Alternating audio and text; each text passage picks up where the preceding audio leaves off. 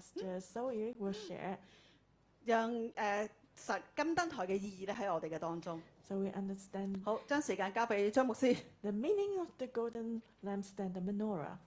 大家好 Hello everyone. Hello，有時都仲係唔係好習慣咧，成日咧都有個口罩遮住個樣， Still not quite used to wearing a mask. 成日都要望多幾日，究竟究竟嚟過未咧？究竟咪新朋友 咧？究竟識唔識嘅咧？ Still wonder, oh, are you a newcomer? Do I know you? 啊，好歡迎咧，每一個咧嚟到當中。 So welcome everyone. 啊，好感恩啦！我哋咧頭上個禮拜咧，大家姨咧就帶我哋咧進入到咧聖所裏邊啦。 And last week Tifa led us into the holy place. 咁咧，我想先考下大家喎， Let me test you. 我哋已經聽咗幾個禮拜啦嘛。 We have been listening to Hello. this series 雖然有口罩，但係都可以答問題嘅，係咪？ for a few weeks.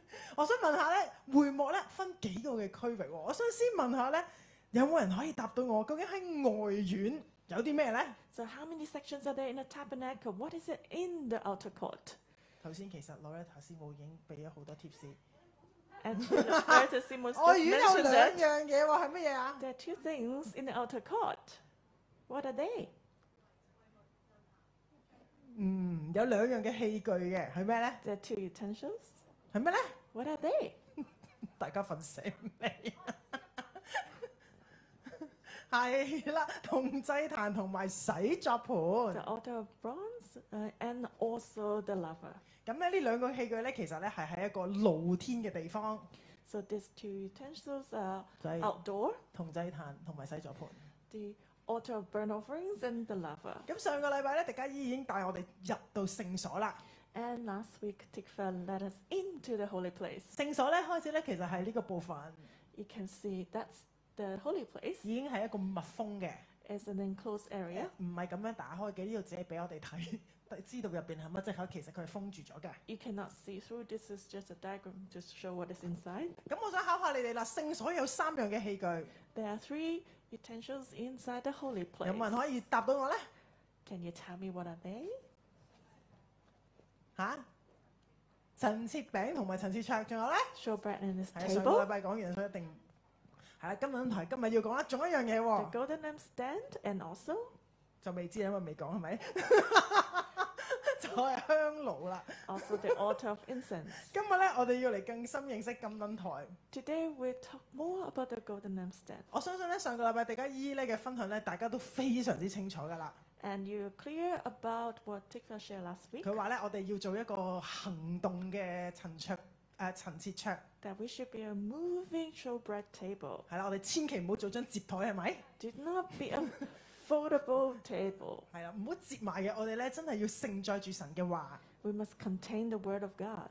並且咧，我哋咧要讓神嘅話咧喺我哋嘅生命嘅裏邊咧嚟嚟到去發揮嗰個功用。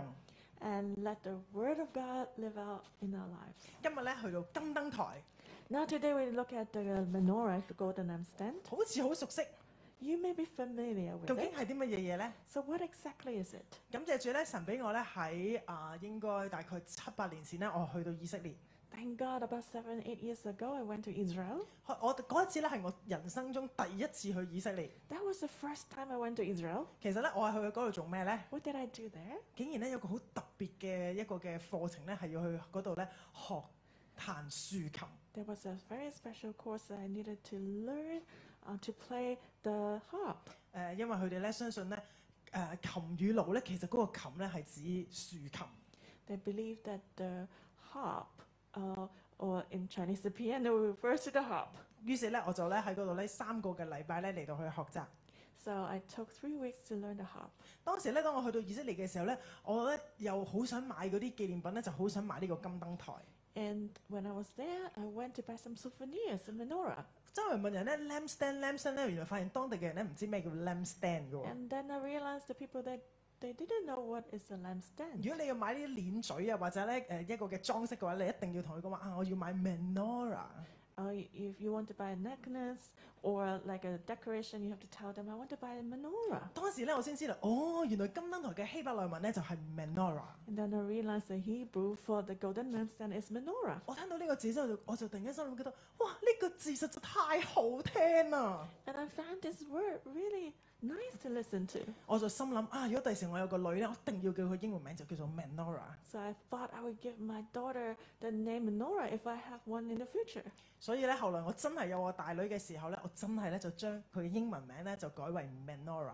So when I have my older child, uh, daughter, I gave her the name Nora. 係連佢嘅身份證咧都有呢一個名嘅。 And you can find it on her identity card too.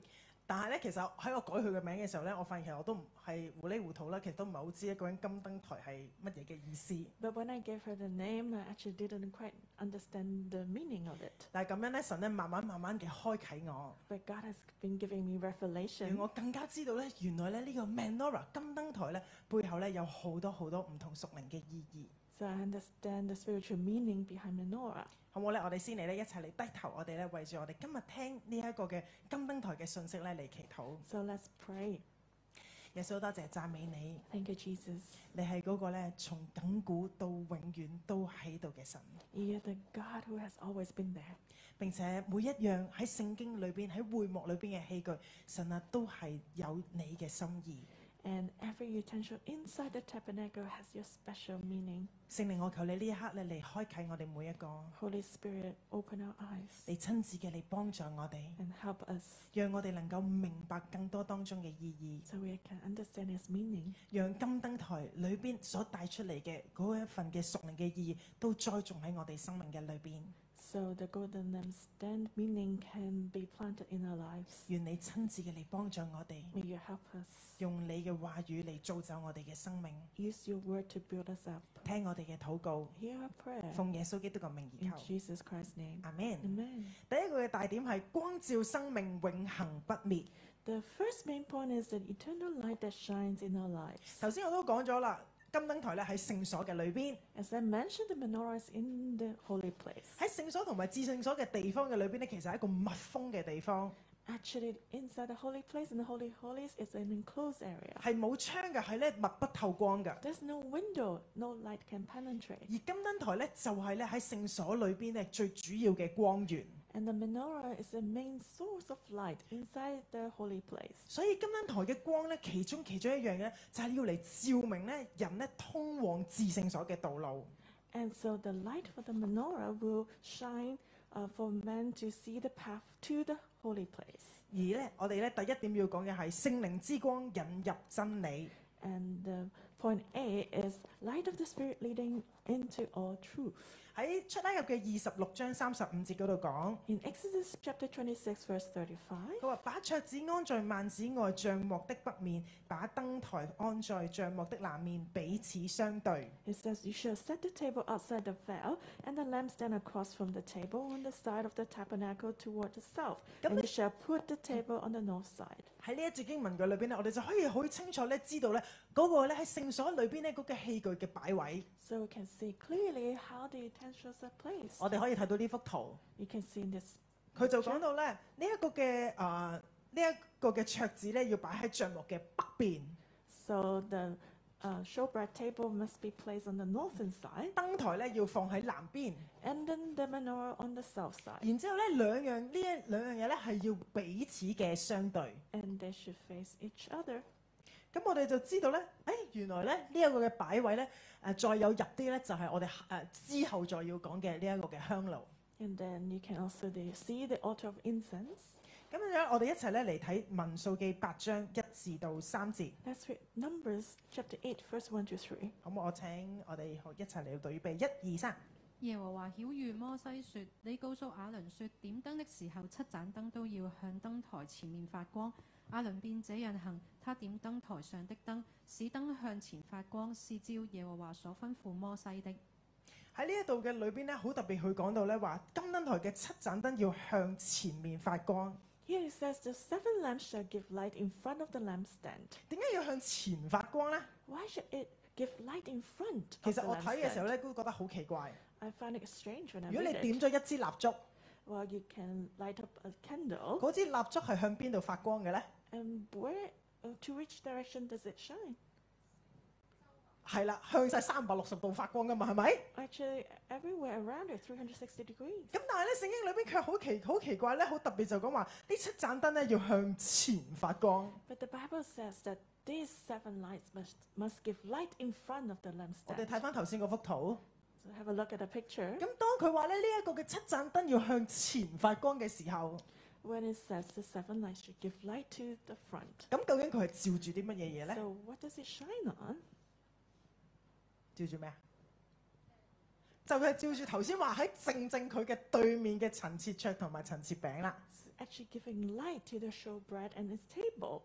喺誒呢個金燈台嘅裏邊，其實咧亦都咧係代表住咧聖靈嘅意思， And the menorah also represents the Holy Spirit, 當然亦都咧代表住神，因為係神嘅光。 also represents God's light. 原來喺呢一度咧，佢話咧誒呢個燈台咧要向前嚟到去發光，要照住咧對面呢個嘅陳設桌同埋陳設餅 It。says the menorah must give light to the Ye- front. 意思就即係話咧，原來神嘅光咧要光照咧喺咧呢一個嘅陳設餅嘅上邊。 which means God's light will shine forth onto the showbread. 上星期咧，我哋都好知道陳設餅其實就代表住神嘅話語， And we know from last week that the showbread represents God's word. 但係原來單單有神嘅話語嘅話，其實原來神嘅話語係乾乾嘅，係乏味嘅。 But if we only have the word of God, it's dry. 但係當呢一個代表住聖靈、代表住神嘅光嘅金燈台嘅光照喺上面嘅時候， But when the menorah representing God's light shine on it, 原來神嘅話語就被點亮起嚟啦。 and the word of God is lit up, 原來當神嘅話語再加添住聖靈嘅時候，原來神嘅話語就變得不一樣啦。 so the word of God with the Holy Spirit will become different. 呢一個咧嘅不一樣咧，其實就好似咧，我哋不停喺度講話，當我哋聖經，當我哋睇聖經嘅時候，啊，我哋有冇亮光咧？我哋有冇 rama 咧？ And just like when we read the ba- uh, Bible, we say, Do we have an insight and revelation? 呢個 rama 就係咧，當我哋都同樣睇住嗰篇嘅聖經嘅時候， Do we have rhema, which means we may m- read the same passage 當我哋讀讀讀讀讀讀讀讀讀， as we read on the Bible? 聖靈咧就會突然間砰一聲， Then the Holy Spirit suddenly prompts up something, 好似咧有啲字咧就喺聖經嗰度咧突然間彈出嚟一樣， just like some words some suddenly jump out, 你就會咧覺得哇嗰、個字今日突然間好似咧捉住我嘅眼睛一樣， and then these words just catch your attention. 或者咧就係你嗰個 rama 就係當你嗰日讀嗰個經文嘅時候，你讀到某一節嘅時候，你心裏邊特別有一個好大嘅感動同埋領受。 And the rhema is also like when you read that passage, suddenly you feel so touched. 原來呢一度就話俾我哋聽，當金燈台嘅燈向前嚟到去對住呢個神嘅話語、神嘅陳設餅嘅時候， And it says here, when the menorah give light in front of the lampstand 神嘅話語更加能夠被顯明， and sh- shining on the showbread's table, then God's word will be enlightened, 神嘅道更加能夠容易嘅進到喺我哋生命嘅裏邊。 and God's word can come more easily into our lives. 感謝主咧，神俾我哋咧每個禮拜都有神討嘅時間， Thank God, every week we have morning devotion. 好似咧啱啱過咗禮拜四嘅神討。 Just like last week on Thursday, 當我咧去讀嗰一篇嘅啊列王記下十五章嘅時候， when I read Second Kings chapter 15, 聖靈咧嗰日咧就不停咧讓我咧去見到咧喺嗰章嘅經文嘅裏邊咧重複又重複幾句嘅説話。 the Holy Spirit highlighted a few sentences that, that were repetitive. 就係咧有好四重複四次咧都會話某一個嘅王佢使以色列人陷在罪裏邊。 It was repeated four times as a, a certain, certain certain kings made Israel sin. 神咧就用聖靈咧好深深嘅感動我。 And then the Holy Spirit touched me deeply. 神話咧呢一刻我哋都係信主嘅人， God said, We are all believers. 甚至我係一個嘅利未人喺教會嘅裏邊去服侍。 And I'm a Levite serving the church. 我有冇都使到周遭嘅人陷喺罪嘅裏邊呢？ Do I make others sin? 未必係我去讓佢犯罪， Maybe maybe it's not that I make that person sin. 但係可能係我容讓佢去犯罪。 But I allow that person to sin. 神嘅 rama 咧就係咁樣透過喺讀經嘅裏邊，聖靈咧就嚟到去同我説話。 And God speaks to me through his rhema.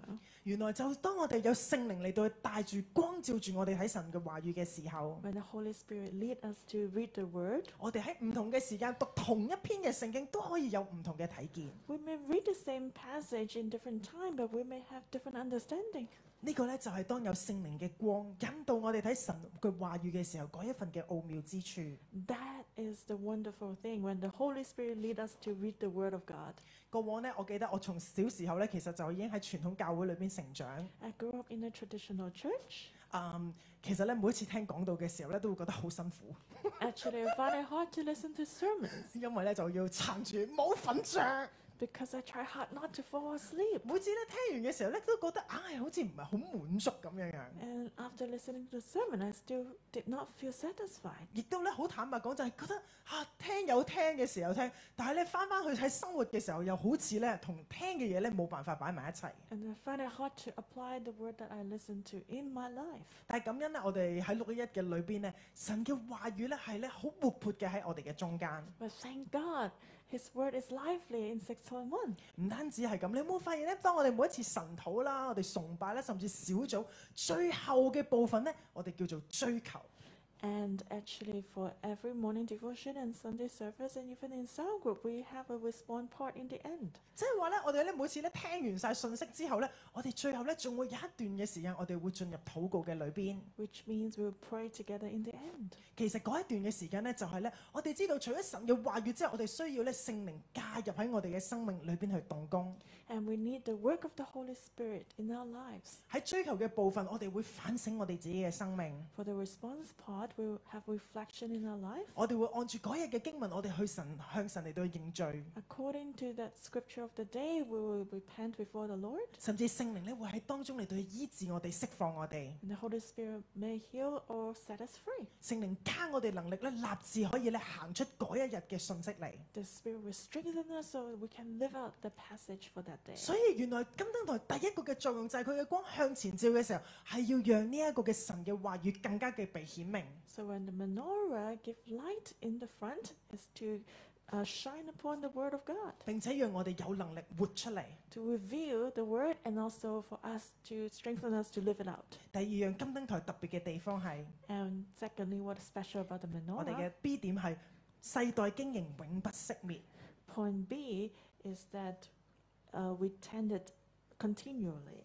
我哋咧一齊嚟讀誒、呃出埃及記二十七章二十同埋二十一節啦。 Let's read Exodus chapter 27, verse 20 to 21. 你要吩咐以色列人把那為點燈倒成的清橄欖油拿來給你，使燈常常點着，在會幕中法櫃前的幔外。阿倫和他的兒子從晚上到早晨，要在耶和華面前經理這燈，這要作以色列人世世代代永遠的定例。其實咧金燈台唔會自己發光嘅， Actually, the menorah cannot give light by itself. 入邊需要有青橄欖油喺當中， There must be oil, pure oil, pressed olives. 要有橄欖油，並且咧要有咧當中咧有一個嘅燈芯喺中間咧，先至能夠咧讓佢咧能夠去點燃起上嚟。 And there must be a lamp wick so that it can be burned. 而聖經嘅裏邊咧好清楚講到話咧，呢、一個燈咧要常常點着。 And the Bible says the lamp must be burned continually. 所以咧，佢就講到咧，啊、阿倫同埋佢嘅兒子要從晚上到早晨，就係、要經理呢個燈，就係、咧要去咧維持住呢維持住呢一個嘅金燈台嘅燈咧，要常常嘅點着。 And it says Aaron and his sons must tend this menorah every day. 頭先我都講到啦，金燈台入邊需要有青橄欖油， As I mentioned, that the menorah must have pure oil pressed olives. 橄欖油咧更加需要咧有燈芯咧作為一個咧誒、燃點嘅嗰個嘅啊媒介。 And there must be a lamp wick for it to be lit up. 燈芯咧會用纖維咧或者棉花嚟到去製作。 And the lamp wick is made of fiber or cotton. 誒、而呢燈芯咧，當有油嘅時候咧，就能夠咧去啊點燃嚟到發光。 And when there's oil, then the lamp wick can be burned to give light. 所以咧，祭司原來每一日咧早晨咧必須要做兩樣嘢。 So the priest must do something every morning. 第一咧就係、佢要咧修剪咧呢啲燃燒咗已經燒焦咗嘅燈芯嘅部分，要攞出嚟。 The priest must trim the burnt part of the lamp wick. 所以咧，另外喺啊出埃及嘅二十五章三十八節，其實都有講到咧，呢、個金燈台咧，仲有咧立剪同埋咧呢一個嘅立花盤。 And in Exodus chapter 25, verse 38, it also mentions that the, the menorah has also that uh, tray and also the, the uh, trimmer. 立剪咧就係、要你咧剪呢啲嘅燈芯， The wick trimmer is to cut the lamp wick, 立花盤咧就係、要嚟擺咧呢啲咧已經燒焦咗嘅部分。 and the tray is to uh, let the burned wick uh, be fallen on it. 所以祭司咧，除咗咧要啊，佢哋咧要剪走咗呢啲嘅燒焦咗嘅燈芯之外咧， So the priest must cut off the burned part of the lamp wick, 就係佢哋不住咧要加添新鮮嘅油喺呢一個嘅金燈台嘅裏邊， and the priest must also continually add on fresh oil 就係讓咧呢一個嘅金燈台咧能夠常常嘅被點亮。 so that the menorah can always be lit up. 我哋睇到呢一幅嘅圖畫， So let's have a look at the picture. 就係咧呢一個嘅祭司咧要不停咧喺度經理呢一個嘅金燈台。 The priest must tend the menorah continually. 原來呢一幅嘅圖畫咧，亦都係我哋咧而家咧成日都去講嘅，就係我哋要嚟經營神嘅同在。 And that's what we say when uh, what we mean when we say that we must tend the presence of God. 油亦都代表住聖靈。 And the oil represents the Holy Spirit. 當我哋每一日咧將聖靈咧澆灌喺我哋嘅教會喺我哋嘅生命嘅裏邊嘅時候， Every day we, we receive the pouring of the Holy Spirit, 神嘅光先至能夠被點亮。 and then the light of God can be lit up. 當不住咧呢一個嘅聖靈咧喺我哋嘅生命裏邊流動嘅時候， When the Holy Spirit flow in our lives, 我哋嘅生命咧就能夠咧為神嚟到去發光。 our lives can shine for God. 誒、所以咧嚇我哋話，我哋每一日我哋都要咧嚟到神嘅面前，有神土，我哋咧有崇拜， So every day we must come before the Lord to have a worship 甚至有你咧要不停咧喺度有敬拜讚美嘅聲音。 and to continually praise Him. 其實就係咧，我哋要讓呢個嘅地方咧充滿住神嘅同在，經營住神嘅同在， Because we want this place to be filled by the presence of God. 就好似咧啊誒我老公啦，同埋阿阿成咧，之前咧佢哋就喺度經營一間嘅網店， So earlier, my husband and, and Sing, they run an online store. 係因為疫情嘅時候冇乜好做咧，咁就嘗試下做一間網店， During the pandemic time, 係啦。但係最近咧就不停有人問佢哋，咦你哋個網店係咪執咗笠啦？ and recently people asked them, uh, is this store still open? 因為大家就發現點解網店開始冇乜嘢賣， How come there's nothing uh, for sale there? 但係因就係、因為其實咧，感謝主係疫情開始緩和嘅時候咧，佢哋都重回佢哋嘅正職啦。 Well, actually, it's because after the pandemic situations got better, they actually back to their old work. 要咧去經營一個嘅網店就係、啊，不住咧要 upload 有新嘅貨品去賣。 If you wa- want to run an online shop, then you must continuously post some of the things that you want to sell. 而我哋要經營神嘅同在嘅話咧，就係、我哋不住要嚟敬拜，要嚟禱告，要嚟讀神嘅話語。 And in order to tend the presence of God, we must continuously read the Word of God and worship Him. 你要諗啊下，如果一間教會好少嘅敬拜，好少嘅讀經，好少嘅歡迎神嘅同在，其實就等於呢一個地方，其實就係水靜河飛，神都唔會喺當中。 If a church doesn't worship God and read His Word, then there's no presence of God. 所以願我哋一齊咧都要嚟經營神嘅同在， So we must all tend the presence of God together. 因為喺新約嘅裏邊咧話祭徒啊，我哋每一個嘅信徒都係祭司。 Because in the New Testament, every priest, uh, every believer is a priest. 所以唔係淨係我哋同工啦、傳道牧者咧，先要嚟經營神嘅同在，而 So it's not only the pastors or the co workers who come to tend the presence of God, 係神咧啊要去呼召我哋每一個都嚟一齊經營神嘅同在。 but God is calling everyone to tend His presence. 喺整個嘅復興嘅啊歷史嘅裏邊， In the revival history, 你會發現咧，當聖靈被更新嘅時候， when uh, a, ch- a church is uh, being revived, 當人咧開始咧嚟到歡迎聖靈同在， or when people are welcoming the Holy Spirit, 甚至一個嘅地方咧可以咧大大嘅被翻轉，有好多人嘅信主。 and many people become believers in a place. 通常第一件事你見到嗰個地方嘅轉變係咩呢？ So, what is the first first thing that uh, will change in that place? 就係當中嘅敬拜。 It's the worship there. 敬拜咧會首先咧被咧一個新嘅啊更新浪潮咧嚟到去完全嘅翻轉。 There will be a revival wave for the worship. 我記得咧，我小時候喺傳統教會嘅時候咧，都係咧好規規矩矩嘅敬拜。 I remember when I was young, uh, in the traditional church, the worship is very structured. 絕對唔會拍手啦，唔會喺個台度跳啦， We never clap hands or jump on the 亦 stage. 都唔會舉手啦， We not lift up the hands. 係非常之莊重，好認真就係、請大家翻開普天頌讚三百二十一首。 It's just very serious and s- please turn to the hymn of universal praise 然之後大家就會好齊整企起身，弟兄第一節，姊妹第二節，大家共同唱第三節。 number 321 and the brothers sing first one, and the women, the sisters sing first two, and then the, everyone together. 其實係一個咧非常之形式化嘅敬拜， It's a very formal worship. 啊係一個咧唔喺我嘅形容咧係一個喺個雲嘅層面嘅一個嘅敬拜。 It's a worship in our soul. 但係咧，當我被聖靈更新之後， But after I got renewed by the Holy Spirit, 成個嘅敬拜咧係進入喺靈嘅裏邊嘅敬拜。 the worship becomes a worship in the Spirit. 原來當我哋有住聖靈嘅敬拜係完全唔一樣嘅。 And then the worship is totally different. 喺聖靈喺敬拜嘅更新嘅裏邊，我發現原來喺敬拜嘅當中係可以被神去觸摸嘅。 In a renewed worship, we can be touched by God during worship. 神咧可以咧好似咧一股暖流咁喺敬拜當中咧就流過喺我嘅生命嘅裏邊。 And then the Holy Spirit may come to me, and I feel like there's a warmth. 甚至咧喺敬拜嘅裏邊，神可以親自嘅嚟同我説話。 And God can speak to me through worship. 光嘅作用咧係要使看見。 The light is to help man see. 其實同樣敬拜嘅意義咧係讓人咧去顯明神嘅同在同埋真實。 And the meaning of worship to, is to reveal God's reality and presence. 要讓人咧見到，要讓人咧去彰顯到咧神嘅榮耀。 So man can reveal the glory of God. 所以當我哋敬喺我哋崇拜嘅裏邊，我哋必須要做嘅就係咧，我哋按住聖靈嘅感動，我哋咧按住聖靈嘅，我哋按住真理咧嚟到同神聯繫。 So in our worship, we must connect with the Lord in spirit and truth, 原來我哋咧就好似呢一幅嘅圖畫一樣， just like this picture. 一同嘅嚟經營神嘅同在。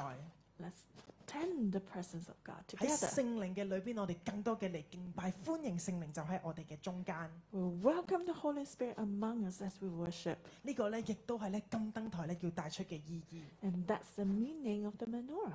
喺呢個時候咧，我好想咧先嚟服侍我哋當中嘅弟兄姊妹。 And now I want to minister to our brothers and sisters. 有冇啲嘅弟兄姊妹咧？你覺得喺你讀經嘅裏邊，或者喺敬拜嘅裏邊，你覺得好難去感受到神嘅？ Is there anyone who feels that it's very hard to feel the presence of God when you 可能- read the word? 你會覺得神嘅話語好似好乏味，對你嚟講好似咧冇一個嘅好大嘅 impact，或者你所講嘅 rama 亮光，我睇唔見啊。 And you find it hard and dry to understand the word of God, you cannot have a rhema. 如果有咁樣嘅弟兄姊妹，我咧邀請你而家可以喺位位置嘅裏邊站立起身。 If that's you, I invite you to stand up now. 神話父咧喺敬拜嘅當中，你覺得咧我都感受唔到神嘅同在。 Uh, even during worship, you feel like you cannot feel His presence. 今日神話咧，我要讓聖靈充滿喺你嘅生命嘅裏邊。 And God says, I want to fill you with the Holy Spirit today. 神要再一次讓嗰個金燈台嘅光聖靈嘅能力，要充滿喺你生命嘅裏邊。 And the power of the menorah light will fill you today so you can experience the Spirit. 以至你能夠親身嚟到經歷感受神嗰份嘅同在能力。 And you can feel His presence and power. 仲有冇咁樣嘅弟兄姊妹？ Is there anyone else? 如果有嘅，可以從位置上企起身。 I invite you to stand up right now. 我請童工咧都可以去到呢啲嘅啊姊妹嘅身邊咧，去為佢哋嚟禱告。 I invite the coworkers to come and pray.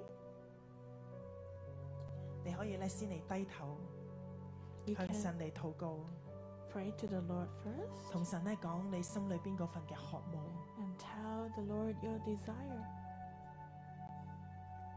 求神嗰份聖靈嘅能力嚟充滿你， May the power of the Holy Spirit fill you.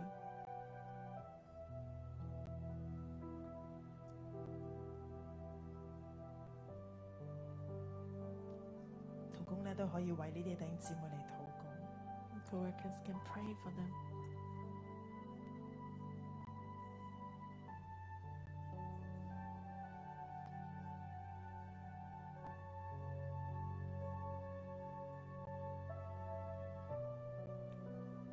或者坐喺度嘅弟兄姊妹都可以為住自己更多領受聖靈嘅同在恩膏嚟禱告。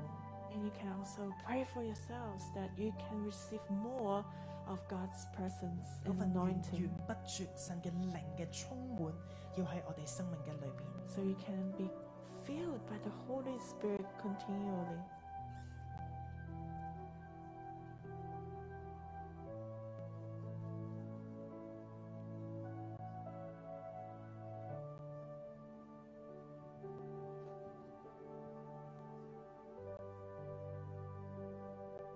我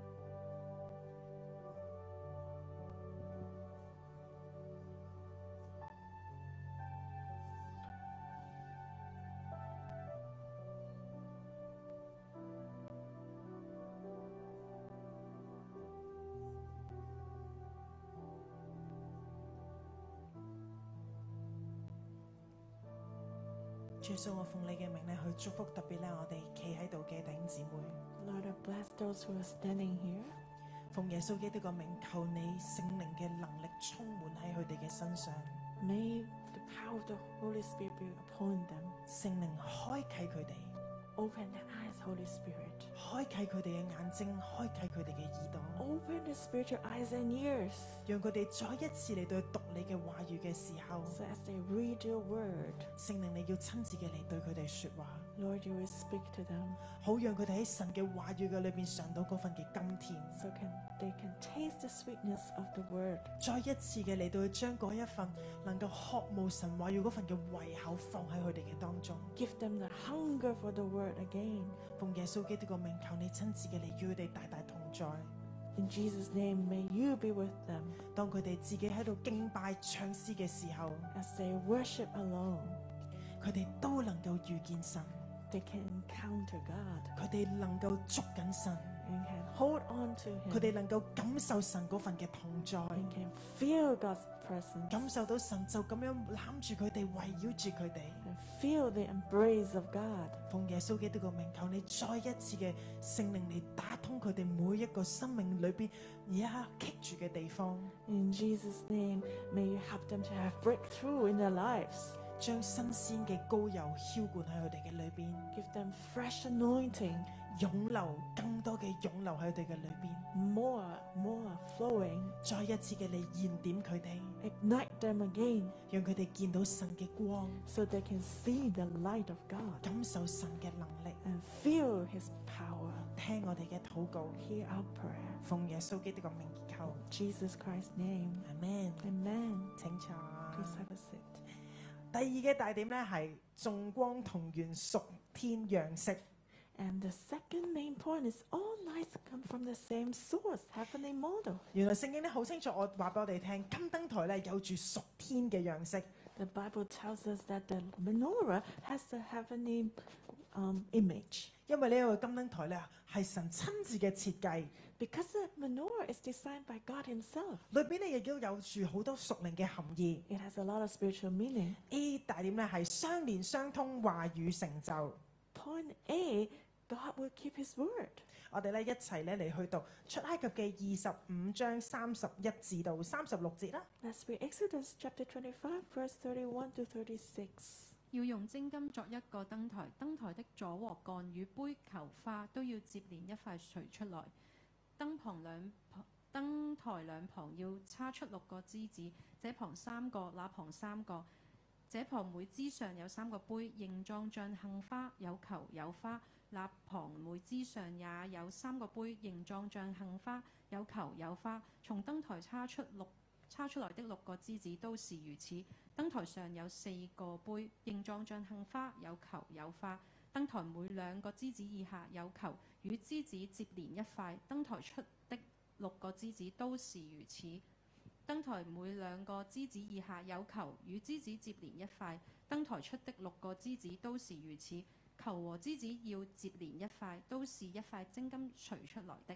好，聽完好多球啦、枝子啦同埋花啦，咁究竟係咩樣嘅咧？ So how does it look like? Like uh, you, you hear a lot of uh, branches and balls and knobs and flowers. 如果你去到以色列啦，或者啲書店啦，你就會發現咧有好多各式各樣嘅金燈台。 If you've been to Israel, you find that there are many different kinds of menorah. 咁究竟其實真真正正喺會幕嘅裏邊，神所講嘅燈台係咩樣嘅咧？ And how does the menorah look like the one that's described in the Bible in the tabernacle? 絕對就唔係前面呢一 個， Uh, surely not like this. 因為呢個顏色已經唔啱啦，係咪？ That's not the same color. 我哋咧可以睇一幅圖片。 Have a look. 大概咧就會係一個咁樣嘅樣貌嘅。 It's uh, about like this. 究竟呢一個金燈台咧係代表住啲乜嘢嘢咧？ Um, what does this menorah represent? 頭先我哋聽到好多啦，有有花啦，有球啦，有呢一個幹啦。 There are flowers and knobs and branches. 所以咧，其實呢個嘅燈台咧，其中一個咧，佢咧代表住咧，其實就係一棵嘅樹。 The menorah actually represents a tree 因為咧誒聖經裏邊好清楚講咧，上面嘅花咧係杏花， because the Bible says clearly the flowers are the almond blossom. 所以我哋可以話咧，其實呢一棵咧都係一棵嘅杏樹， So it's actually an almond tree. 因為咧有中間嘅樹幹啦， You see the middle branch, 有誒呃側邊嘅呢啲嘅樹枝啦， uh, the main shaft and the branches 有花啦。 and flowers. 而對以色列人嚟講， To the Israelites, 金燈台咧對佢嚟講咧，亦都係代表住係生命樹。 the menorah represents the tree of life. 咁你就會話金燈台有七個嘅杏樹枝， And you s- see that there are seven branches 唔 for 知 this 你會唔會就 menorah. 會諗點解要用杏嚟到去喺呢一個金燈台嘅花嘅上邊咧嚟到代表咧？ You may wonder why are there almond blossoms 點解唔用橄欖樹嘅花咧？ and why don't they use the flowers from the olive trees 或者誒、呃、無花果樹嘅花？ or the fi- or the fig trees? 原來咧喺誒杏咩啊？係冇花嘅係咪？因為冇花， 所以係唔可以係咪？因為就會冇冇嘢咁得得得個幹咁樣係咪？ 係喎，咁點解咧要係選擇杏花咧？ Why are the almond blossoms chosen? 呃原來咧呢一、個嘅杏花咧係喺啊以色列嘅裏邊咧係一個種最早開花嘅植物。 Actually, the almond blossoms are the first flowers to blossom in 我哋 Israel. 可以睇下呢一張相，你覺得似咩花？啊 What does it look like? 係咪好似櫻花？其實都好似櫻花。哇！你會發現咧，其實好靚嘅喎。 Looks like the cherry 誒、 blossoms, 白色嘅花瓣啦， white flowers, 粉紅色嘅蕊啦。 and inside is pink. 原來咧喺誒好多大多數嘅植物仍然咧喺一個冰天沉睡嘅時候， So when it's in the winter, when most other plants are still asleep, 但係咧杏花咧係一個咧最早開花嘅植物， the um, almond blossoms are the first one to blossom. 所以咧佢嘅雪白啦代表住咧嗰一份嘅誒嗰一份嘅聖潔， Its white color represents the holiness, 亦都因為咧佢係最早開花嘅，所以呢一個花咧亦都咧代表住咧係一個好警醒嘅一個嘅花。 and s because its flowers are the first to blossom, so they represent staying alert. 亦都因為咧佢喺年頭咧就已經開花，所以咧亦都係代表一年嘅裏面呢個初熟嘅果子。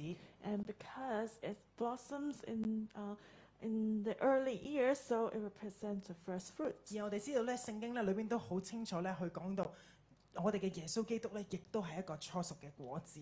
And we know from the Bible that Jesus Himself is the first fruit. 喺哥林多前書十五章二十三節嗰度講到，但各人是按着自己的次序復活，初熟的果主是基督，以後在他來的時候是那些屬基督的。 First Corinthians chapter 15 verse 23 says, "All shall be made alive, each one in his own order, and the first fruit is Christ, and those who come after him belongs to Christ." 所以杏花咧象徵住代表住嘅，亦都咧係咧耶穌自己。 So almond blossoms represent Jesus himself. 除咗喺金燈台裏邊咧，我哋見到杏花，原來咧喺舊約民數記嘅一段嘅聖經嘅裏邊咧，都出現咗杏花呢樣嘢喎。 Also in the book of Numbers chapter 17 you can find the almond blossoms. 就係咧，上帝當上帝咧指示摩西咧要十二個支派嘅首領，每人都攞一支杖同樹枝出嚟嘅時候， And when God instructed Moses to ask each tribe from the 12 tribes to take a rod or a branch, 神就話咧：我要我揀選嘅嗰個人，佢攞嗰支杖咧就會發芽啦。 And God says, The one I've chosen, his rod will blossom. 於是聖經就話咧，第二日咧，當摩西進到去啊約櫃嘅帳幕去嘅時候， And so the Bible says the next day when Moses entered into the tabernacle, 佢話就係利未族嘅亞倫嘅杖咧，已經發芽，生咗花泡，誒、開咗花，並且結出啊熟杏。 he found the rod of Aaron of the house of Levi had sprouted and put forth buds. 就係咧，原來當神咧要揀選亞倫咧成為祭司嘅時候咧，原來咧呢一個嘅誒、啊開花嘅呢一個嘅杖咧，都係長出杏出嚟。 So have uh, also produced blossoms and yielded ripe almonds. 咁究竟杏仲係代表住啲乜嘢嘢咧？ And Um, what else does this almond 喺 represent? 耶利米書一章十一至十二節嘅裏邊， In the book of Jeremiah, chapter 1, verse 11 to 12, 裏邊就講到耶利米咧睇到嘅一個異象， it talks about a vision that Jeremiah saw. 神讓佢咧話咧，我看見一根杏樹枝。 And then uh, the word of the Lord came to him and saying, What So- do you see? 神神就話咧：你看得不錯，因為我留意保守我嘅話，得使得成就。 He said, I see a branch of an almond tree, and the Lord said, You have seen well, for I'm ready to perform my word. 對於咧我哋咧香港人啦、中國人嚟講就見到杏樹枝就話神你嘅話與成就好奇怪喎，究竟有咩關聯呢？ For us Chinese, we may not understand what's the connection when you see the branch of an almond tree and God's word coming to pass. 原來咧用即中文啦、英文啦、德文啦、日文、法文咧，我哋都唔會睇明嘅。 We will not understand if we read it in English or Japanese or German, 但係咧喺希伯來文嘅裏邊咧就有不一樣啦。 but in Hebrew, it's, it's different. 原來咧呢、個杏字咧喺希伯來文咧係 shakat， In Hebrew, the word for almond is shekat. 而咧神保守佢嘅話得以成就嘅保守係同一個字根，亦都係咧 shakat。 And it's actually the same word meaning keeping. 所以咧，當原來啊、猶太人咧嚟到去見到呢個嘅杏嘅時候， So when the Jews they saw, uh, they see this uh, almond, 佢哋就會諗起同一個嘅字， they can think of the same word. 就係話佢哋當見到杏樹枝嘅時候，見到杏花嘅時候，就代表住佢哋知道神必定會成就佢自己嘅話語。 When they see the almond blossoms and the branches, they will know that God will surely fulfill His word. 所以原來當我哋見到呢一個嘅燈燈台 So when we see the menorah, 上面有二十二個嘅杏花， there are 22 almond blossoms. 就係、一次又一次神話俾我哋聽，神必定會成就佢嘅話語。 So God is telling us again and again that God will surely keep His word. 並且神從亘古到現在到未來，佢都會守住佢嘅話語。 And God will keep His word from forever. 呢個係讓人再一次有盼望，相信我哋要咧行喺神嘅話語嘅當中。 And that is to give hope and to encourage everyone to keep walking in the word of God. 喺啱啱咧出埃及嘅二十五章嘅啊二啊三十六節裏邊講到， Exodus chapter 25, verse 36. 佢就講到咧，佢係所有嘅東西咧由一塊嘅精金除出嚟， It says that everything is one hammered piece of pure gold, 原來咧整個一個咁樣嘅金燈台咧要用一他連得嘅精金， and it's made of one talent of pure gold, 大概咧就係咧大三十七至三十八公斤嘅金， which is about 37 to 38 kg of pure gold, 即係七八十磅到啦。 70, 80 pounds. 誒呢一個嘅精金咧，代表住咧係冇參雜，代表住神嘅神性同埋尊貴。而 The pure gold represents God's holiness without any impurities. 咧聖經裏邊咧好清楚講到咧，無論每一個嘅球啦，每一個嘅枝子咧，都係由同一個嘅金嚟到去咧做出嚟。 And it says in the Bible clearly that every knob and branch is made of the same piece of gold. 我哋可以咧睇翻頭先嗰個嘅金燈台嘅圖片。 You can see in this picture. 並且咧喺咧呢一個咧每一個嘅花啦，每一個嘅杯啦，每一個嘅球嘅連接嘅中間咧，其實都係互通嘅。 And you see that every flower and also the the bowl and uh, it's all connected, 即係話咧裏邊咧嘅油咧係互相咧係通嘅。 which means the oil inside is also connected. 聖經裏邊咧只有講話你用一他連得嘅金嚟做，但係咧冇講到咧金燈台咧嘅特定嘅大細係幾多。 The Bible says that it's made of one ton of pure gold, but it doesn't measure its measurement. 其實亦都係代表住咧神嘅靈咧係我哋冇辦法限量住嘅。 So it represents that the Holy Spirit is without measure. 啊，當我哋咧講到咧每一樣嘢都係連接住，每一樣嘢都係咧通嘅時候， When we say that everything is connected, 我就諗起咧我哋攞一咧成日都會講話我哋要嚟對水位。 and I recall the sixth one we always say we must align together. 原來咧我哋成日話對水位對水位咧都係咧因為咧金燈台嘅緣故， When we say align to the same level, it's because of the menorah. 因為咧每一個嘅枝子咧其實咧佢哋咧裏邊咧都係通嘅。 Every branch is actually connected inside. 所以你就知道咧油有幾多， So, however much oil there 入 is, 邊咧應該咧佢嗰個嘅誒誒誒水平線咧係應該係同一個 level 嘅。 then you see it would be on the same water level. 意思就即係話咧，唔會話咧某一個嘅枝子咧就多啲嘅油，某一啲嘅枝子咧就少啲嘅油， Which means uh, you cannot find more oil in a certain branch than the other. 唔會話咧某一根咧就會可以咧燒燃燒得耐啲，一個咧就啊就就已經燒完啦。 And uh, you will find you will not find one branch uh, burning more or uh, burn up.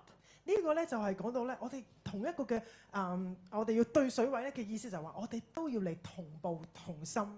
So to li- align to the same water level means we must be united. 就係咧，當我哋喺同一個神嘅家嘅裏邊，我哋要有同一樣嘅領受，一樣嘅看見。 When we're in the family of God, we must receive the same revelation. 我哋無分彼此。 Do not separate between you or me. B 大點咧就係七靈影照一脈相承。 And point B is that the seven spirits shining and connected together. 我哋最後嚟讀咧出埃及嘅二十五章嘅三十七至到四十節啊。 Let's read Exodus chapter 25, verse 37 to 40. 要作燈台的七個燈盞，祭司要點這燈，使燈光對照。燈台的蠟子和蠟花盤也是要精金的。作燈台或者一切的器具，要用精金一他連得。要謹慎作這些物件，都要照着在山上指示你的樣式。除咗咧，我哋頭先講到咧關於杏花嘅意義， We mentioned about the meaning of the almond blossoms. 原來咧喺呢一個嘅金燈台嘅上邊咧，每一個嘅數字咧都有住佢嘅意思。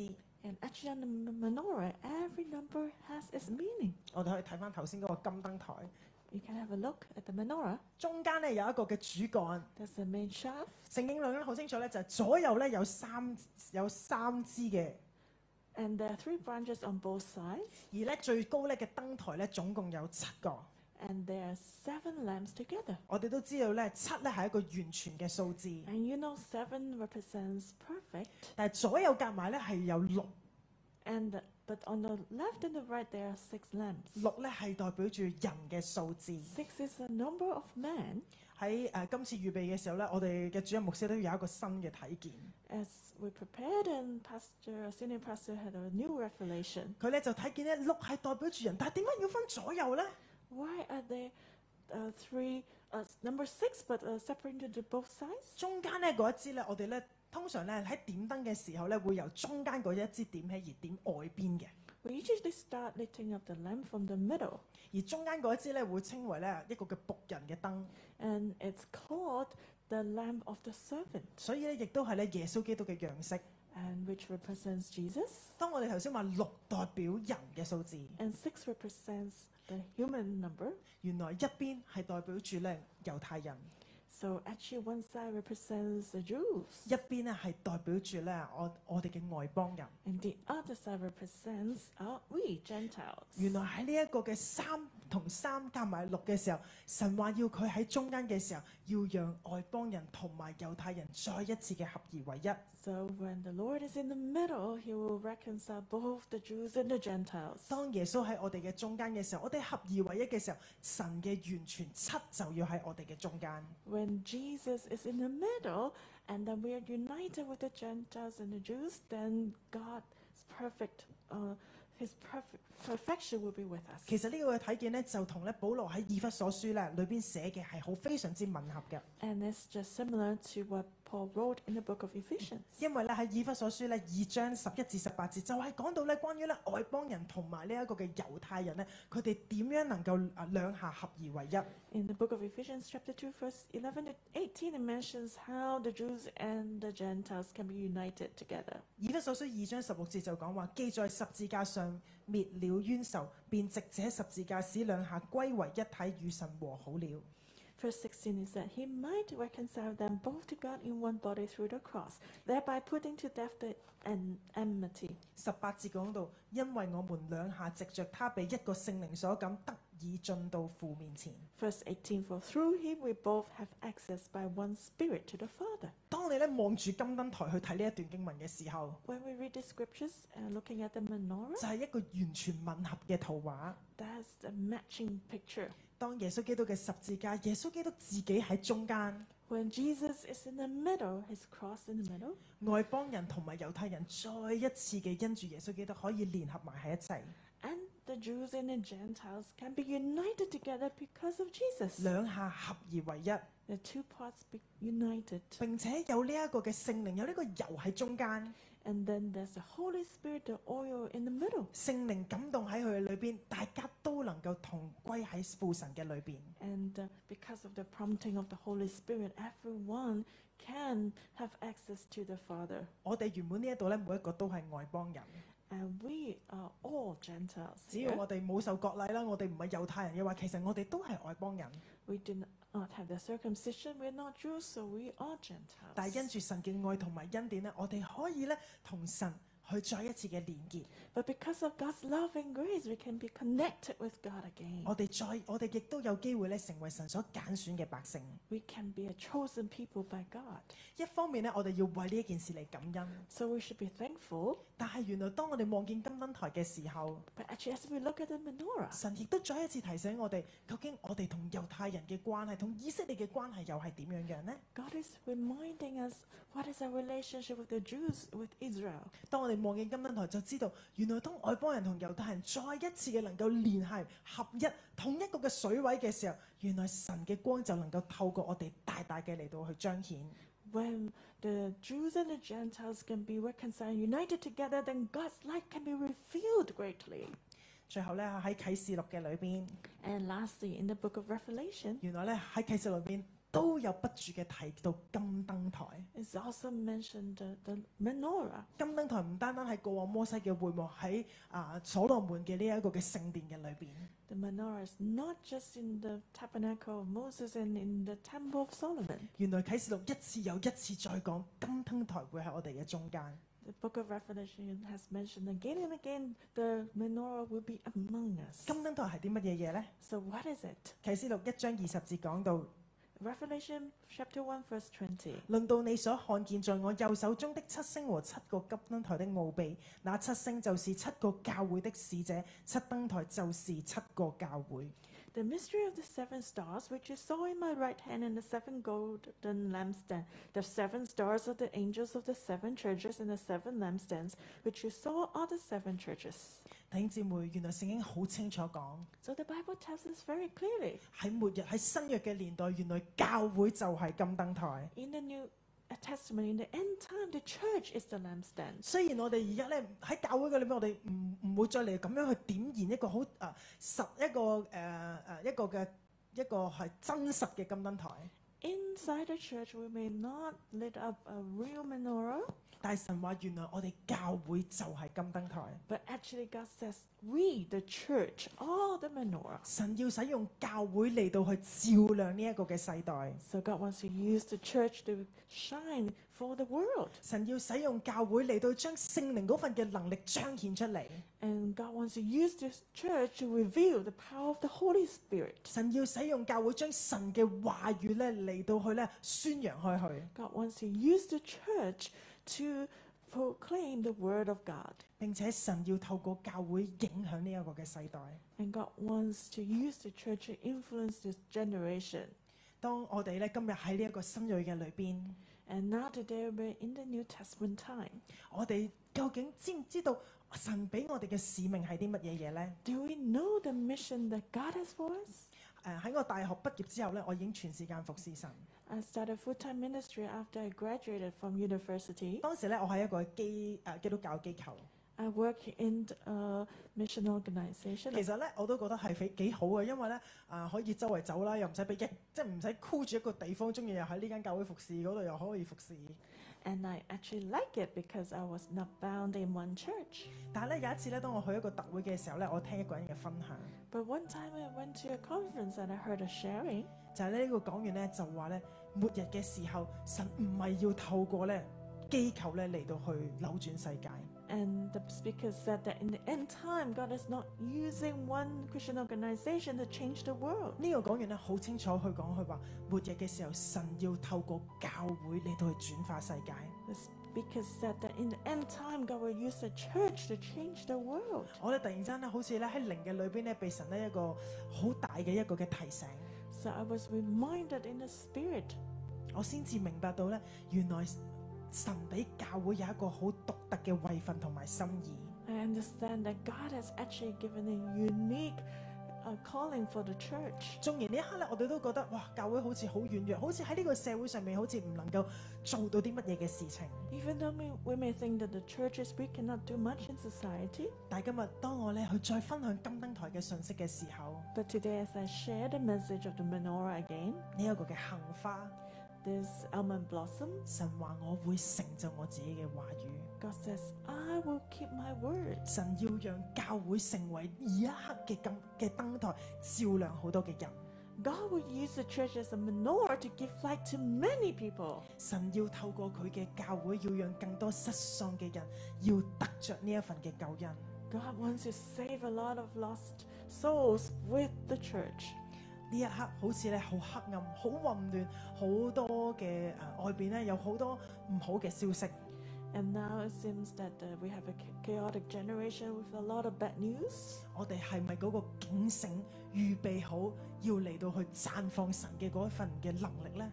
Are we staying alert? Are we prepared to reveal the power of God? 啱啱咧，路一塔師母都有分享咧，我哋連續嚟緊呢嗰幾日十四日，我哋要嚟到去禱告。 Loretta Sim will share with us that we should pray in the next 14 days. 其實就係咧貼心牧師嘅一個嘅領袖， And actually, Pastor Deborah had a revelation 佢領袖咧其實仇敵咧已經喺度咧慢慢慢慢喺度咧織緊呢一個嘅蜘蛛網咧，要去網羅咧教會。 and she received the message that the enemy is trying to weave a web to trap the church. 呢啲嘅網絡咧，就係咧要去咧去掠奪咧一啲咧唔警醒嘅基督徒。 Like a spider web trying to catch those Christians who are not staying awake. 我哋係咪一個警醒嘅人呢？ Are we staying alert? 我哋有冇好似神嘅提醒一樣，要好似金燈台一樣，要為神發光啊呢？ Are we like the menorah giving light to others? 仇敵都知道咧，最後神係要使用教會咧，成為呢一個嘅金燈台。 The enemy knows that that God is going to use the church as a menorah. 所以我哋要更加嘅警醒， So we must stay alert. 我哋唔需要懼怕， We don't need to be afraid 因為我哋知道最終我哋靠住神嘅時候，我哋能夠完全嘅得勝。 because we know that we can be victorious as we rely on the Lord. 新月到一下星期咧就進入兩歲啦， And next week we have a second anniversary. 六一一嘅經文係耶和華嘅靈喺我哋嘅身上， And the 611 vision statement is the Spirit of the Lord is upon me. 我相信神就係要咁樣將神嘅靈澆灌喺我哋嘅中間嘅時候，就要好似金燈台一樣，要為神作大事。 I believe that the Lord is going to pour out His Spirit upon us so that we can do mighty things for Him. 你願意嗎？ Are you willing? 好唔好我哋一齊站立起身， Let's stand up together. 我都好想咧呼召我哋當中嘅新朋友。 I want to give an altar call to the new friends among us. 如果你話喺呢一個好混亂嘅裏邊，我都好冇盼望。 If you find yourself hopeless in this chaotic 我呼 situation, 召你今日都可以嚟相信耶穌。 I invite you to believe in Jesus today. 如果你話我今日好想嚟相信耶穌，得着呢份盼望嘅時候，我希望你都可以喺位度舉手。 If you want to receive Jesus today, lift up your hand. 有冇咁樣嘅朋友？ Is there anyone? 或者你係家中嘅朋友， Or those at home, 我呢一刻咧都邀請你咧可以跟住我一句一句嚟到祈禱。 I invite you to pray after me. 神係我哋嘅隨時幫助， The Lord is our very present help. 神係我哋嘅拯救， He's our salvation. 神讓我哋能夠咧知道咧未來咧係喺佢嘅手中。 He wants us to know that the future is in His hand. 如果你呢一刻願意接受耶穌嘅時候咧，請你眯埋眼跟我一句一句嚟到禱告。 So if you're willing to receive Jesus, pray after me now. 親愛嘅主耶穌， Dear Lord Jesus, 我哋我知道咧你係掌權嘅神。 I know that you reign 並且咧，你係嗰個咧滿有能力嘅主。 and you're the powerful Lord. 今日我願意打開我嘅心門， Today I'm willing to open my heart 接受你 to receive you, 成為我嘅救 to 主。 be my Savior. 願你引領我 May you lead me 行我前面嘅道路， for the future 讓我心嘅裏邊得着嗰一份嘅安穩， so that I can be comforted in my 得 heart 着嗰份嘅平安。 and have 你 peace. 聽我嘅祈禱， Hear my prayer 奉耶穌基督嘅名而求， in Jesus Christ's name. 阿 Man， Amen. 我哋一齊用一首詩歌嚟到敬拜我哋嘅神。 Let's worship the Lord. 这时代，我们用敬拜征战，我们用祷告改变世界。这时代，生命要更新浇灌我们。这时代是耶稣时代。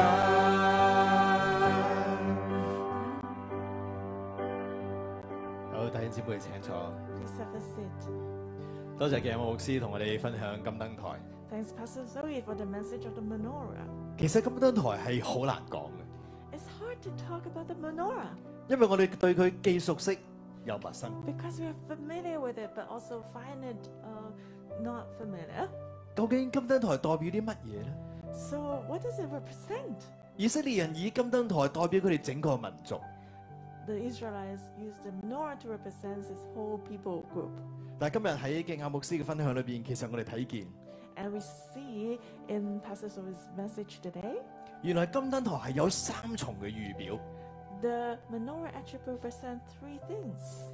第一重嘅預表就係金燈台就係代表耶穌， Firstly, it represents Jesus 因為金燈台係喺整個聖所裏邊誒最主要發光嘅嗰個嘅器具。 because it's the main thing that should give light inside the holy place. 耶穌喺世上嘅時候話：我在世上嘅時候係世上嘅光。 And Jesus said when he was on earth that I am the light of the world. 所以金燈台就係預表耶穌，耶穌就係世上嘅光。 So menorah represents Jesus who's the light for the world. 當你明白呢一個真理嘅時候，你就明白點解神話金燈台一定要喺陳設餅嘅對面， If you understand this truth, then you understand why God says the menorah must be across the showbread table. 因為世上嘅光嚟到呢個黑暗嘅世界，要發出光芒，照向生命。 Because the light will shine forth to give life. 冇耶穌，我哋永遠都喺黑暗裏邊，根本睇唔見生命嘅出路。 Without Jesus, we're always in the darkness. We cannot see the way out. 但係有金燈台就唔一樣，因為呢個光照向呢一個嘅陳設餅。 But it's different with the menorah because it's giving light to the showbread table. 陳設餅就係生命嘅糧。 And the showbread is the bread of life. 所以當耶穌好似呢個光咁進入呢個黑暗嘅時候，所有人就要得着生命。 So when Jesus is like the light entering to darkness, everyone can receive life. 燈台嘅第二個預表就係教會。 And the menorah represents, secondly, the church. 啟示錄裏邊，誒耶穌話佢係喺七個金燈台當中行走嘅主。 And the Revelation tells us that Jesus is the one walking among the seven lampstands. 耶穌親口話每一個金燈誒燈台就代表一間嘅教會。 And Jesus mentioned clearly that every lampstand refers to the church. 所以原來你同我都係燈台， So you and I are also the menorah 因為我哋喺世上亦都係世上嘅光。 because we are in the world and we are the light of the world. 我哋嘅主耶穌點樣發出佢嘅光芒，叫人得生命？我哋亦都要照樣發出光芒，叫世人得生命。 Uh, Jesus, just as He gives light to the world to give life, we should also shine and give life. 呢個金燈台亦都係非常之造型獨特㗎， And this menorah has a very special shape 因為佢一睇見以色列人就諗起生命。 because whenever the Israelites look at it, they would call life 帶着花帶着球係一個豐盛嘅生命， with blossoms and knobs is an abundant life, 並且帶着精金上帝嘅榮耀。 and it's made of pure gold, the glory of God. 你知唔知你就係嗰個金燈台？ Brothers and sisters, you are the menorah. 喺你嘅生命裏邊有冇帶着生命帶着上帝嘅榮耀？ Do you carry life in the glory of God? 呢個係神嘅設計。 This is the design of God. 所以弟兄姊妹，你知道嘛？今日嘅教會應該反映出呢一種神嘅榮耀嘅生命喺我哋當中。 So today the church should represent God's glorious life. 第三重嘅預表， And the third representation, 其實金燈台亦都代表聖靈嘅同在。 the menorah also symbolizes the presence of the Holy Spirit. 聖靈就係光， And the Holy Spirit is light. 呢、個光要引領人進入到真理嘅裏邊。 This light will lead man into the truth. 所以冇聖靈嘅光，我哋唔能夠進入，我哋唔能夠明白聖經。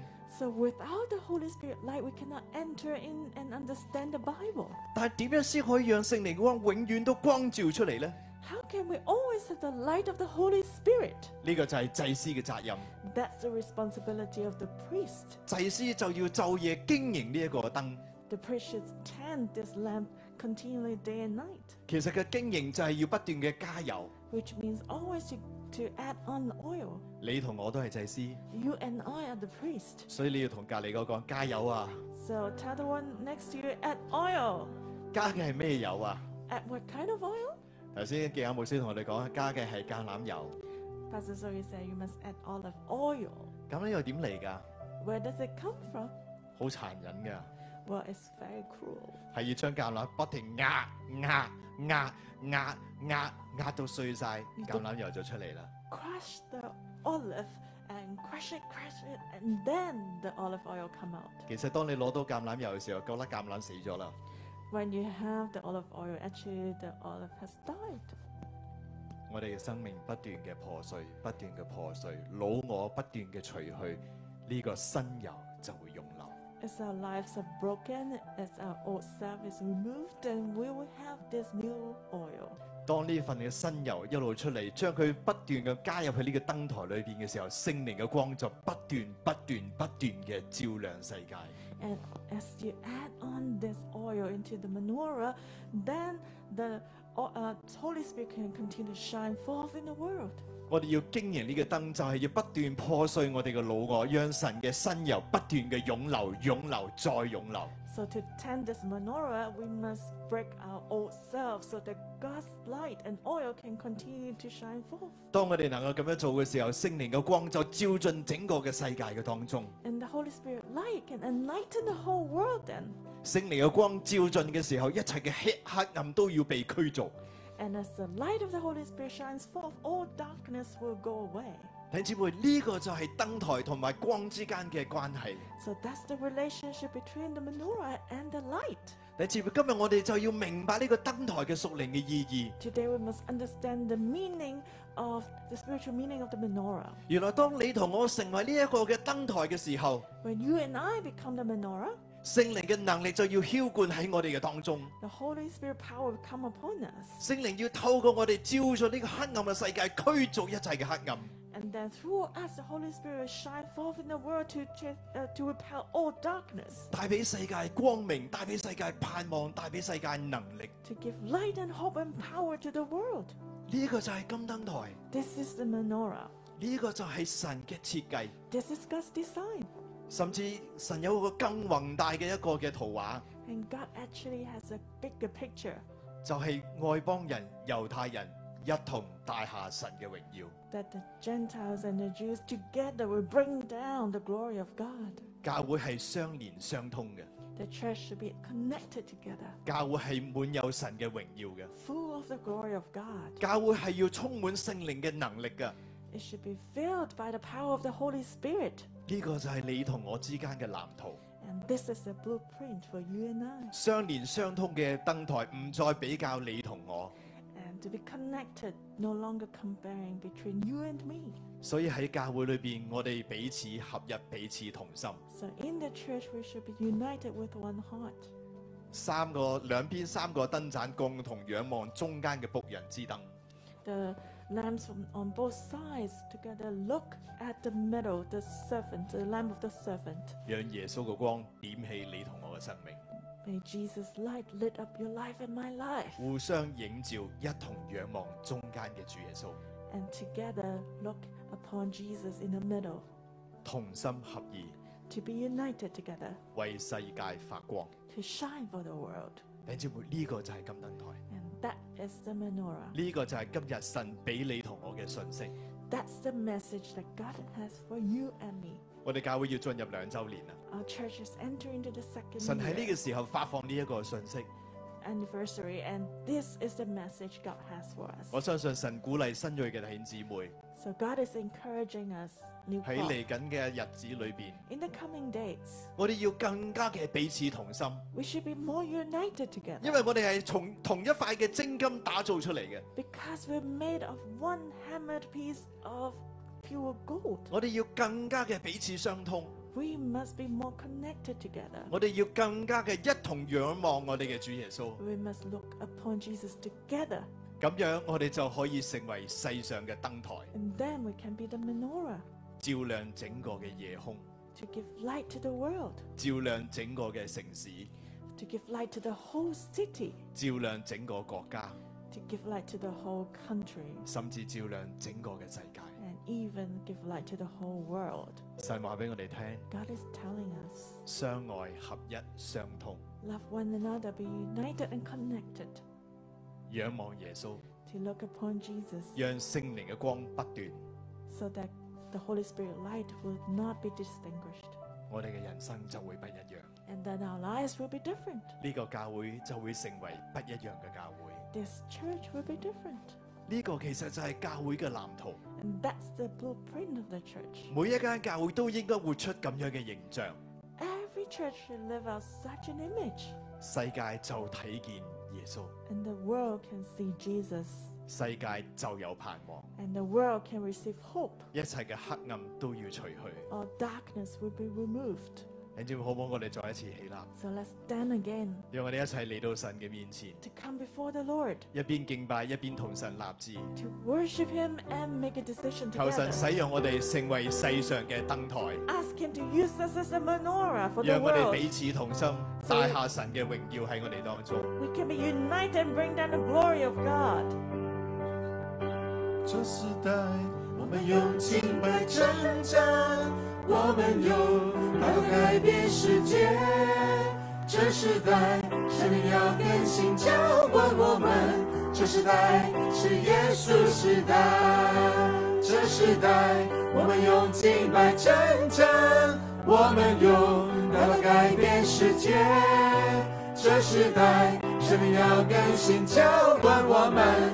这时代是耶稣时代，这时代我们用敬拜征战，我们用祷告改变世界。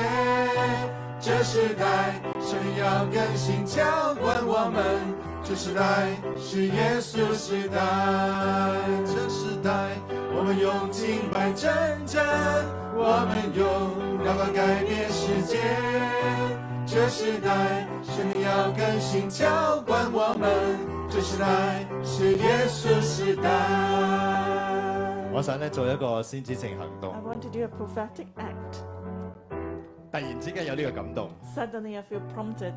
其實聖靈就係咁樣帶領我哋。 This is how the Holy Spirit is leading us. 我將呢個金燈台咧放喺中間。 I put the menorah in the middle. 頭先嘅牧師同我哋分享，金燈台係左邊三盞，右邊三盞， Pastor Zoe shared that there are three lamps on the left and three lamps on the right. 中間嗰盞叫仆人之燈，係咪？ The one in the middle is called the lamp of the servant. 但係整個嘅燈盞咧都係相通相連嘅， But the whole menorah is connected together. 所以嗰個高油喺當中湧流， So the oil is flowing from the middle. 然之後 And then 燈台就可以發光， then the men- menorah can shine 照亮整個嘅世界。 to give light to the whole world. 我覺得我哋想做一個先知性行動。 So I want to do a prophetic 我 act. 請師母咧企喺呢邊，請啊敬雅牧師咧請誒企喺誒企喺呢一邊。 Seymour and Pastor Zoe will stand here. 然後咧，我想請咧啊啊係啦，敬雅牧師同埋師母咧，每人揸揸住一邊燈台咁樣啦。 So you hold 咁 this 但係你哋要 Right. 騰出另外一隻手嘅喎，所以可能你哋用呢隻手揸金台，另外一隻手要空出嚟。跟住我哋所有嘅人咧，都同佢哋連埋一齊，我哋手拖手拖手拖手咁樣，好唔好啊？ Everyone should hold hands together with them.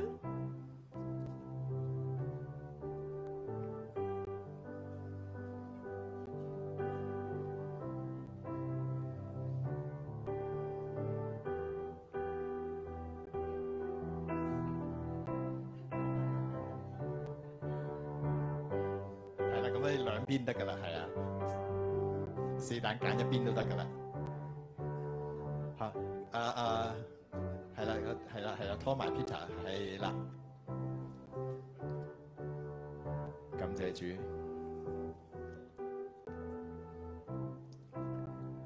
好唔好？我哋一齊眯埋眼，我哋一齊嚟禱告。 Let's close our eyes and pray together.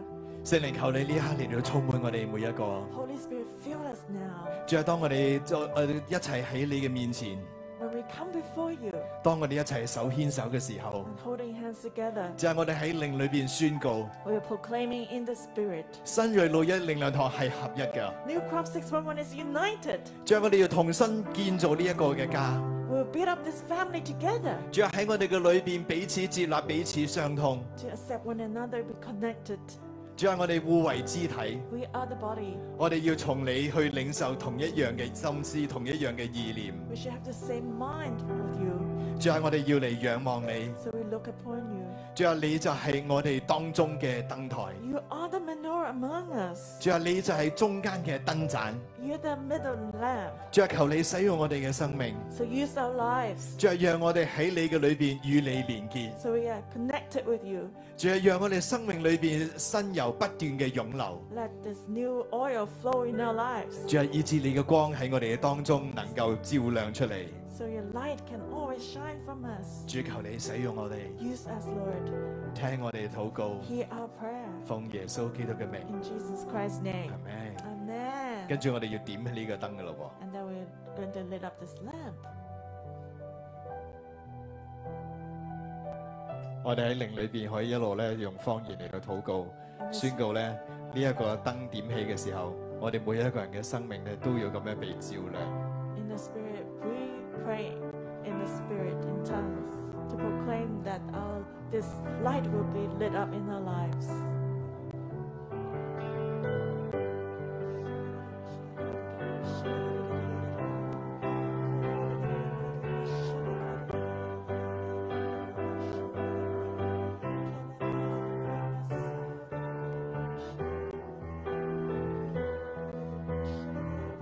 我哋一齊進入靈裏邊，一齊嚟到禱告，求聖靈充滿我哋，求聖靈澆灌喺我哋嘅當中。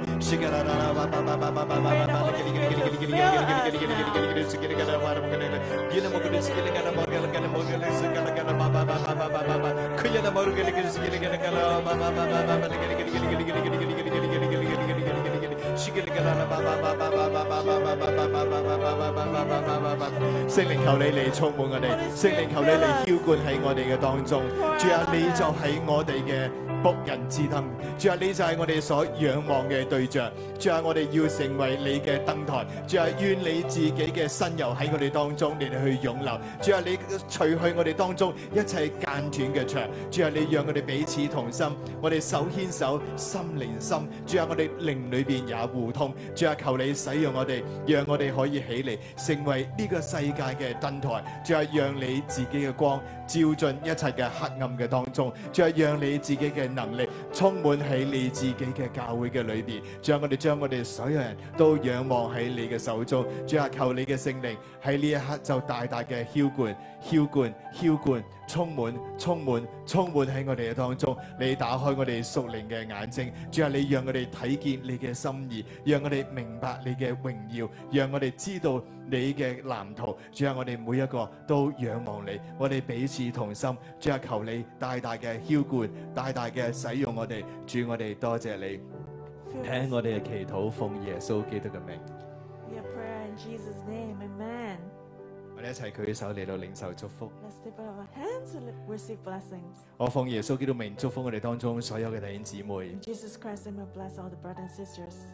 願聖靈嘅膏油常在你嘅身上。 May the anointing oil of the Holy Spirit be Yun- upon you. 願你同耶穌緊緊嘅相連。 May you be connected closely with Jesus. 我奉耶穌嘅名祝福你成為你所在地方嘅燈台， In Jesus Christ, name, we bless you to be a menorah in your place. 讓聖靈嘅光 May the light of the Holy Spirit 透過你照亮一切嘅黑暗。